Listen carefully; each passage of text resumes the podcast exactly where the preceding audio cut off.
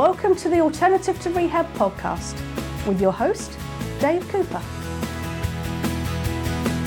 So, this is the second in the series on the book I'm a Christian, so why am I still dot dot dot? Uh, again, I want you to add your own word to that title. The subtitle, of course, is The Art of Inner Discipling, which is the main thesis of the book. But today we're going to talk about this stage just after the introduction, which says that healing and recovery are two separate things. So I'm first of all going to read from the book, and then I'm going to speak to some of the ideas in that section. So let me start with a scripture just to encourage you. It's Ephesians 3:16 that I have got for you and it says I pray that out of his glorious riches he may strengthen you with power through his spirit in your inner being. That's Ephesians 3:16 and I think can be read and can be understood as speaking about your authentic self. So let's read from the book. People often fail to make a clear distinction between the part God plays and the part they play in their recovery journey. This is one of the main reasons they often find themselves struggling to make progress. Whether you're looking to recover from a serious dependency or addiction, or manage your depression, anger, or anxiety, you first need to understand that God does the healing and you do the recovering. I want you to think now about your prayer life. When you attend church or when you're praying on your own, do you ask God for something you can do for yourself? Or do you ask for something only He can do? Once you make this simple and powerful distinction, it will become clear what to ask of yourself and what to ask Him for in future. You know, for years I saw the same people turning up to the same annual conferences with the same issue, praying for the same thing. We should realize that God is more than able to do what we ask of Him. So if it's not happening, it's not because it because he hasn't got round to it yet or because he's not able. There is another reason, and it has to do with you, not him. It's from this perspective that we can make this powerful distinction. Ask yourself now Am I asking God to do something I should be doing myself? When we grow, it hurts. Making progress is challenging, and there is no substitute for growth. Let me explain. Next chapter is called There is No Substitute for Growth. It starts with a quote from the Bible, Zechariah 4:10, which says, "Do not despise these small beginnings, for the Lord rejoices to see the work begin." I want to ask you an important question.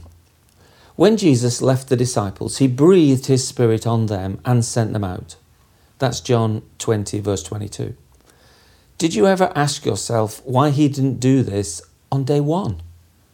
He could have saved himself three years of hard work, three years of frustration, three years of teaching and coping with 12 people who they weren't always the sharpest tools in the box. Check out Matthew 17 17 for this. So I want you to ask yourself because he is God, why did he take three years over this? Now, I don't know what you came up with, but I believe the real reason is that there is no substitute for growth and development, and this takes time. Again, look at the way God has designed things. Everything from babies to trees start small and grow. Living things develop and mature. God reminds us to honour this in His Word. Zechariah 4:10 that we've already read. Even Jesus grew in wisdom. This is in Luke 2, verse 40 and verse 52. Jesus developed his stature. So I'm sure if Jesus did it, I'm sure we've got to do it, right? If you look at any of the miracles that Jesus performed, they were always involving things that we could not do for ourselves. But he often told people to do things that they could do for themselves. Remember John 8, verse 11 where he tells the woman, Go now and leave your life of sin. Or John 5:14, where Jesus says to the man, See, you are well. Stop sinning, or something worse may happen to you. So apply this idea now to yourself. And remember that you need to grow and that this will take time. As you will see, it did not only take time, but a certain attitude towards ignorance, worldly ambition, greed, and evil. You need to develop the same attitude towards the evil nature in you. You need to create some sort of stability to face your issues. So, this book uses a biblical approach to understanding and managing yourself. Using a method left to us by Christ Himself, we learn how to create inner harmony. In making the shift away from the world defines us, that's the medical model, to the way the Bible describes us, we can learn to work with the evil nature we all have within us. And this is what I'm calling inner discipling. And there'll be a lot more on this later in the book. But wait, I hear you say. How can we concentrate on the deeper problems and clever things like self management when we can't even stop those things we are doing? Well, I understand. This is the first of what is probably many differences between this book and many others on the subject. You may be surprised, if not amazed, to find that we'll not be discussing problems very much. This is because the Bible is clear that behavior is something that is produced by what happens on the inside. Beliefs, attitudes, and thinking produce feelings, and these things produce behavior. And this produces your brain's reactions through the training that these things bring. Changing behavior without first changing beliefs and attitudes forces us to continually enter a battle with ourselves that we are likely to lose. So, this approach will help you to avoid developing a conflicted self by starting with the inner workings. These differences will create a harmonized self which will produce better behavior naturally. So, your behavior and the way you react to things is something I want you to notice as changing, not something you demand of yourself from day one. When I run my groups, I tell them that they need never tell us what their problem is. This negates the idea of splitting people into specialist groups. We can all sit together, learn together, and grow together. Next section is called Harmony over conflict. So, this approach is all about creating a harmonized self, which I believe God is asking us to do in John 17, verse 21. Developing a more biblical view of the human condition, you can avoid perpetuating the conflicted self, which is made worse by demanding that you must behave differently. So, no matter what your problem is, the solution is the same Jesus and his teaching, his word, and his example. Once you have him, you already have everything you need. You'll learn how to manage yourself better by developing a better relationship between your brain and your mind, or, put another way, your flesh and your spirit. The last thing you want to be doing is trying to grow as a Christian whilst you're still fighting with yourself. So try to be patient as you first develop a more biblical understanding of what it is to be a human being. What the Bible teaches us about that, and how neuroscience is now catching up with what Jesus taught and how he lived.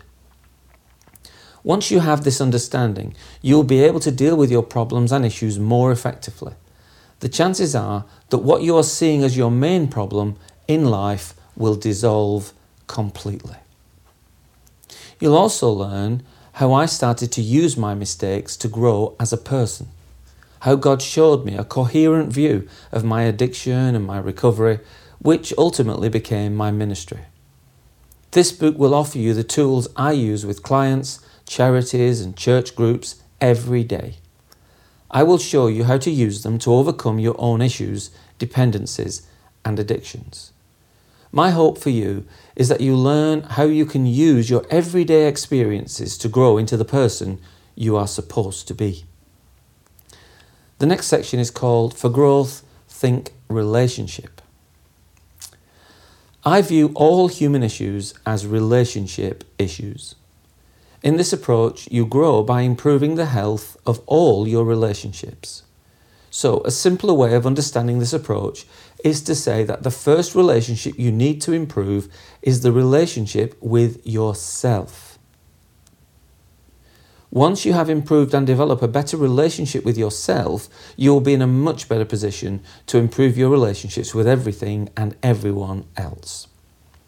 You will find some things you've been taught will be turned on their heads in this book. Even some things that might seem obvious to you right now. Well, here are a few to get you thinking. And here I have a, um, a small uh, framework that shows you the difference between the medical approach and the biblical approach. So the medical approach says, I need fixing. But the biblical approach says, you are God's masterpiece. The medical approach says, I need to stop using, drinking, or gambling. The biblical approach says, you need to grow. The medical approach says, you get what you need, not what you want. The biblical approach says you get what you want, not what you need. The medical approach says I need to fight as hard as I can. The biblical approach says you need to stop fighting. The medical approach says I need to change, be less like me, in other words. The biblical approach says I need to grow be more like me. So, there are a number of, I believe, very interesting things that are covered in that section. And I want to go through a few of them and just speak to them a bit more generally. As I said uh, before, when you write a book, you try and be as concise as possible, get to the point quickly. Um, but I know that for the rest of my life, as long as I'm alive, I'll be teaching from these points and uh, expanding them and helping people to understand them. So, what's the first one here that we come across? I guess one of the first ones is don't focus on your problems. And again, uh, as you'll see more and more as this book develops, um, we're getting away from the medical model. We're getting away from what the Bible calls man's wisdom. And we're going back and using a biblical view of mankind. And one of the first things that the medical model does is to ask us what the problem is. Um, you know, if you go and see the doctor, the first thing you'll be asked is what seems to be the trouble, what seems to be the problem. Well, that is uh, the approach that the medical model takes. But in any sort of spiritual sense, uh, this brings about a real issue. Because when we engage with a problem, we sort of become stuck in it. We sort of become stuck with it. And this idea promotes a conflicted self. In other words, what we're, what we're fighting here, what we're dealing with, what we're against, what we're opposed to, is not flesh and blood. You can't actually um, see it under a microscope. And so um, the idea of fighting with it in any real sense uh, is ridiculous. In the Bible, when it talks about this fighting, it's metaphorical fighting. In other words, we're in opposition to it, which we most certainly are. So if we focus directly on the problem, what we're doing is we are grappling with it. In other words, we're um, sort of hanging on to it. I always get, uh, see a picture of two men wrestling when I think about this because when you see any picture of two men wrestling, you can get the idea that they are grappling or fighting. Of course, they are, but you can also see the picture as they are gra- they are hanging on to each other, and that's what you're doing when you focus on your problem. I always think about Psalm 40 and the first few verses, um, although there are many examples we could turn to. I have this one uh, sort of burned in my heart, really. I'm going to read from the NIV here. I waited patiently for the Lord. He turned to me and heard my cry. He lifted me out of the slimy pit, out of the mud and mire. He set my feet on a rock and gave me a firm place to stand. He put a new song in my mouth, a hymn of praise to our God. Many will see and fear and put their trust in the Lord. So, what does that mean to be lifted out of the mud and mire? Depending on which version you read, you know, it's, it's mire. It's a kind of a spiritual swamp. And I think that we need to be lifted out of it um, and our feet have to be set upon a rock before we can uh, correctly manage ourselves and do things in the right way. As long as we're fighting these problems, then I believe that we are stuck with them. And it's, it's like trying to deal with things while we're still in, still in the mud and the mire. As long as you're down there, nothing is going to get well sorted. We have to be lifted out. The second thing I want to touch on is this question, rather an important question actually for us, which is Are you ready to take the time to grow? I take some time in the book to say that uh, Jesus grew, uh, that God's designed things to grow, and that we're supposed to grow. The Bible is quite specific about it. And uh, I, I read from Zechariah 4, verse 10, that says, Do not despise the day of small beginnings for God rejoices to see the work begin. I love that idea that God's rejoicing at our very first step. Of course, the biggest problem we have with this, generally speaking, is that we see messages all over the world now in, in, in today's culture of uh, increased and intensified social media and, and positivity messages. We see all the time that things can be had quickly, at the touch of a button, at the press, you know, the switch. It, it, it's this idea that why why do we have to wait? You know, get credit now. Don't don't save up. Get credit now. You know, don't you know have the thing and and pay for it tomorrow. All the time, it's the idea that this quick fix, and this is so. No, this is not biblical at all. So the idea that things take time.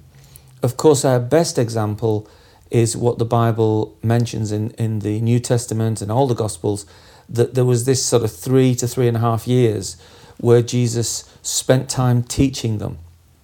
And this idea that if it could work or if, if it was the right thing to do, Jesus would have breathed his spirit on them day one and sent them out. It's rather a stark example, isn't it? And we can't really get away from it.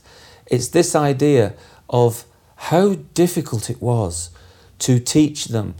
These disciples that we're going to learn a lot more about in this book, the, the idea that they were traumatized because they were um, occupied by the Romans and had been for years, and the idea that they were oppressed, which is uh, the religious kind of discipline and, and rigor and oppression, really, that the Pharisees were putting on them.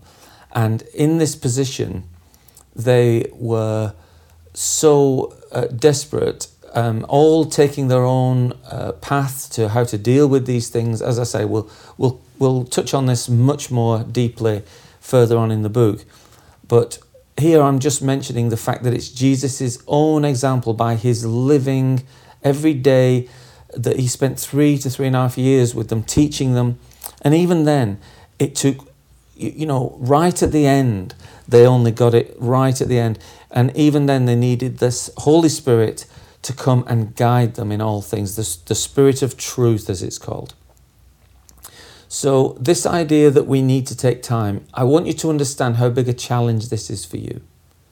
I want you to grasp it fully and not expect yourself to be um, getting on too fast, to actually take the time and this is part and parcel of the first idea, which is don't focus on your problems. In other words, don't expect your problem to be solved day one. In fact, what I say is that your problem is probably teaching you loads of things that you're not picking up on because you hate it so much. If you'll stop hating it and stop fighting it, then you will see what it's actually starting to teach you. You know, the Bible says that you can't heal a wound by pretending it's not there.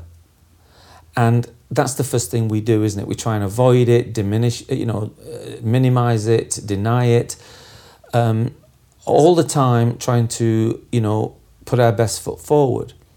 But in fact, the problem has a great deal to teach you if we approach it from a non medical perspective. See, the medical perspective is basically saying this is just some awful thing you need to get rid of. And even the church teaches that sometimes. But what I'm saying to you is that this is a thing that if we accept the biblical view of you, then we're saying it's happening because something's working well, not because it's broken. And if something's working well, then it has something to teach you. There's a reason for it. There's a reason why you're depressed. There's a reason why you're anxious. There's a reason why you're dependent on things. So, if we take that different tack and we sit quietly and start to think about these things, start to raise awareness, then we will start to see and use what these issues have to teach us. But we have to do it from a position of uh, godliness, righteousness, from standing on the rock. And from that perspective, we can see what is valuable. So, I ask you again are you ready to take time to grow? The next thing I want to touch on is about the idea of growth and what it is. I say that growth is about improving relationships. Now, relationships are very important. With anyone who's been in church for over the last 20 to 30 years will have heard tons of preaching on this idea. God wants a relationship with you. He doesn't, uh, you know, want you in, in this cold state. He wants you in the relationship with Him. And I say something really quite challenging in this book. I say that the relationship with yourself comes first. I want you to improve your relationship with everything and everybody, including God. But I say that your relationship with yourself governs everything. We all know that if we had parents that were overbearing or they beat us or abandoned us or, you know, in other, in other ways um, abused us, how much this affects what, who we think God is. Well, I agree with that. I think that is right, but it's not the most profound. Uh, I think if we go even deeper than that, then we can go as far as saying that our relationship with ourself governs our relationship with God. If you hate yourself, how are you going to have a great relationship with God? When God loves you. It doesn't sound right, does it? So, I think we should start with our relationship with ourself. And I think Jesus is talking about this all the time. If you look at his teaching from this perspective, you will hear this in everything he says. So, how do we start by improving relationships? Well, the first idea is that this is a non medical idea. In other words, we're not trying to cure an illness, we're not trying to recover from a disease. We're simply saying that our relationships with things and with people are not as healthy as they could be. Now, when they are improved, we will be recovered, we will be healthy, at whatever word you want to use but we'll also be able to relate to God much better. As um, in the Psalms, the, it says that deep cries out to deep, then we cry out to God from the right place, from the depth within us. So, this brings me on to the next point, which is harmony over conflict. How many times have we been taught, or how many times have we read books that have tell us that we've just got to fight and fight and fight some more, and that we have got to, you know, hate ourselves and and uh, you know, it's it's such a difficult idea because generally speaking, if we're um, correctly uh, evaluating this as the brain and the mind, then the brain tends to win. And the problem is that if there are a few individuals who are exceptional and can overpower their brain with their mind, not only are they extremely rare people, but it doesn't help us because they'll probably teach us that that's what we should be doing when most of us can't. Most of us are overpowered by our brain because our brain is desperately trying to protect us and it does so in a way that we have trained it to do and it's very, very good at learning. So our brain protects us in ways that we don't always like and in ways that are not always healthy. So the big sell here is the idea that I want you to aim towards harmony, not conflict. Now, I'm not going to go into this in great detail because I do so later in the book and we will cover it. But basically, I think this is what Jesus is saying in John uh, uh, 17, verse 21.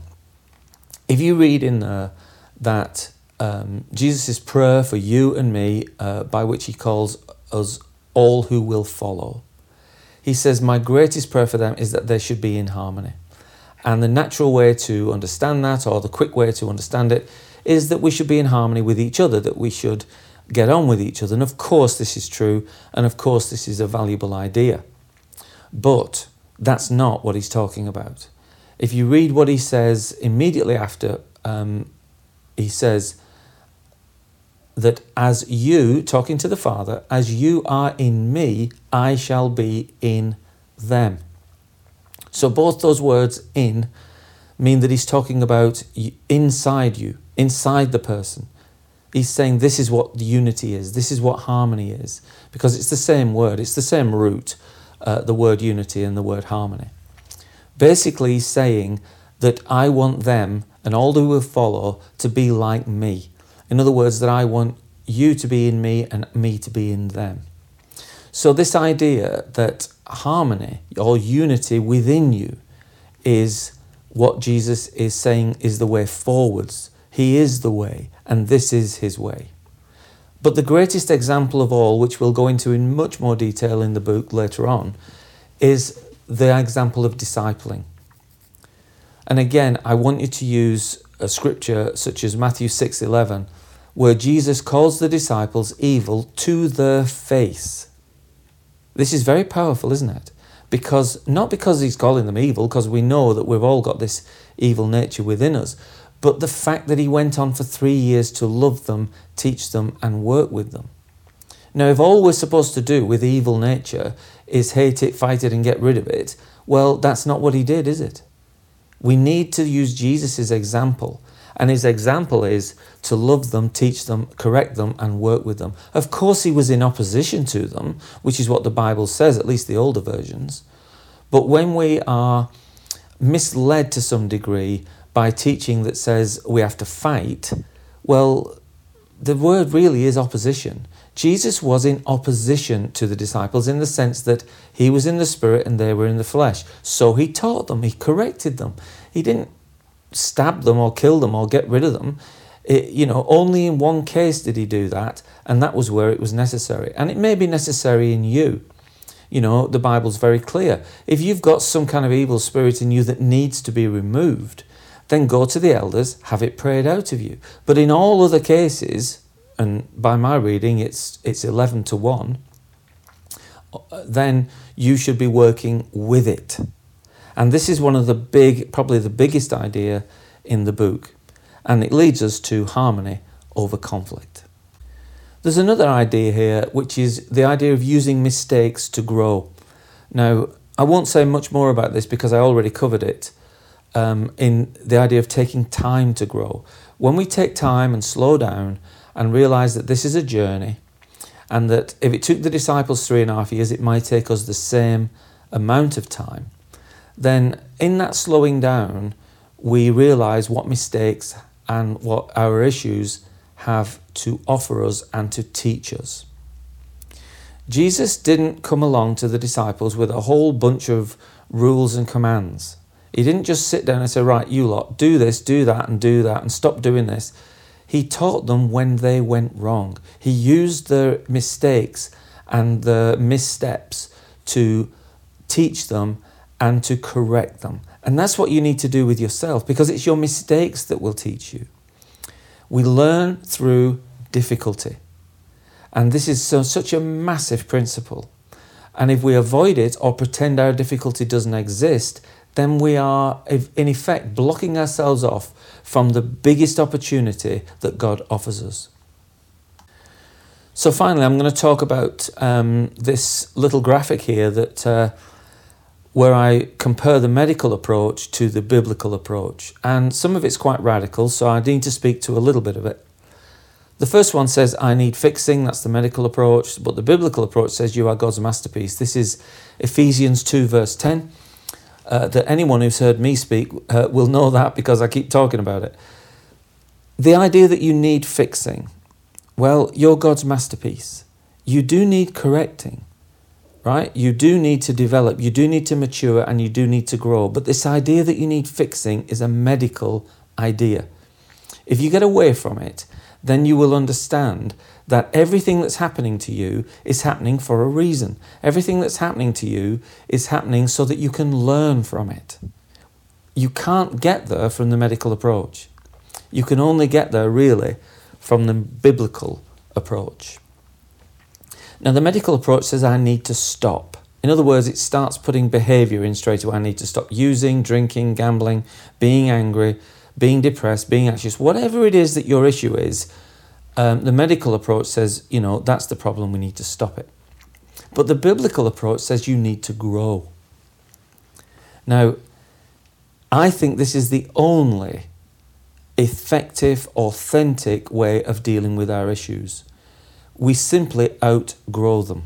The Bible talks about it in terms of overcoming. And I think John 16:33 is a good example of this, where Jesus says, "In this world you will have trouble and tribulation." He's, now remember, he's talking to the disciples here, who are going to receive the Holy Spirit in the most powerful way. But guess what? They're still going to have trouble. Why? Because they have that evil nature within them. Not because people are going to come against them. I don't think that's what he means. I think he means you're going to have trouble because of who what you have within you. And so how do how do we deal with this? We overcome. Jesus says, "But take heart, for I have overcome the world."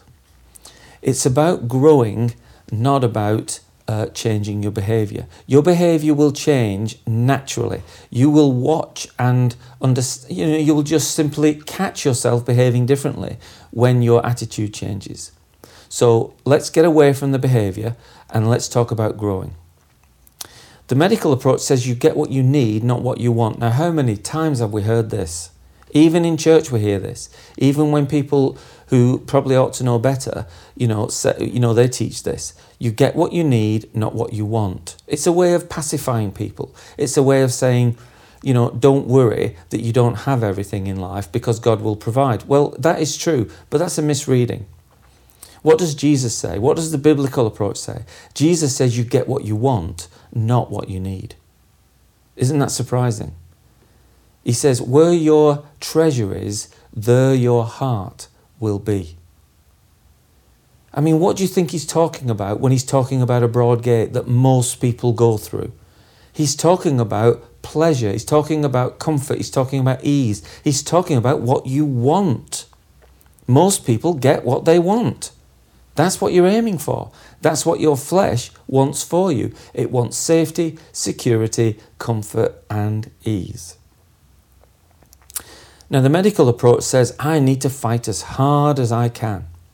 But the biblical approach says, you need to stop fighting. What does this mean? Well, the Bible says it very, very clearly. The battle is mine, says the Lord. You can find it in the Bible right? I'm not making this stuff up. You can not you need to stop fighting. I know the Bible in the New Testament talks about the battle all the time, and Ephesians 6 it's talking about the full armor of God and all this sort of stuff. Of course it is, and the Bible is true, the Bible is correct. What I want you to understand is that those things are metaphors. It's not, no one ever got stabbed by the by the sword of truth. Do you understand? Our weapons are not carnal. So when he talks about, uh, the Bible talks about this fight and this battle, it's talking about opposition. It's talking about come against these, uh, this evil nature in you. And how do you do it? You do it by loving it, by correcting it, by working with it. You do it exactly as Jesus did it. Now, one of the most um, challenging ones here uh, is the thing we all feel, because the the medical approach says I need to change be less like me. I want you to understand that's my idea in brackets there be less like me. When you change, that is like saying, I need to stop being me. I need to be something, you know, I need to be different to myself because I need to change, right? Now, this is a medical idea and it's very much like, you know, taking something like a, a tiger and saying, you need to get rid of the stripes, mate. You, you know, you need spots, right? The tiger can't do that, right? I don't know if you realize this, but uh, if you if you were to shave off a, a tiger's fur, the stripes are, are, are, printed on the skin as well. It cannot change. It, it can't get rid of the stripes, and you can't get rid of your sinful nature. You can just be. You can just stop being ruled by it.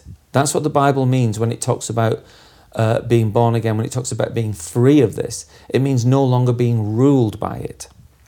So the idea that you need to change is a frustrating, difficult, and some might say impossible position. And it's the position that the medical model puts you in. It puts you in a, strongly in a position of conflict with yourself. It says you need to be less like you. But what does the Bible say? The Bible says you need to grow in maturity. The Bible says you need to go from milk to meat. In other words, you need to be more like you not less like you. The Bible says you need to become who you were intended to be, who you are supposed to be, who God made you.